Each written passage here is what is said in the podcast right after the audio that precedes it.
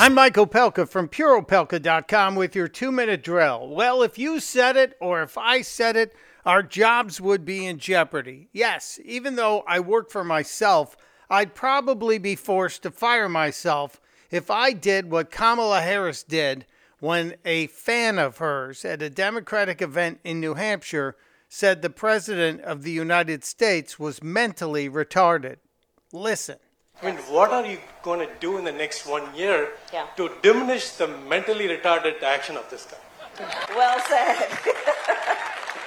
well said. There's no question about it. She heard it, she complimented him, she laughed, and yet, when confronted about it later, because there was outrage over the term mentally retarded, Harris said this. I heard him talk about the other stuff, and then that came later, and it was not something that I really heard or processed or, you know, um, or in any way condoned. What a load of crap! Really?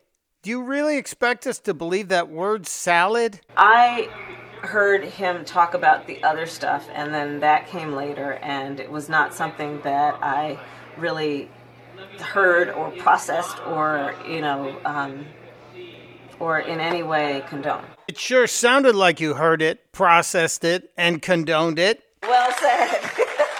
How do you know when a Democrat's lying? Their lips are moving. well said. I'd say thank you, but I know you'll retract it later. Testudo, my friends. Testudo.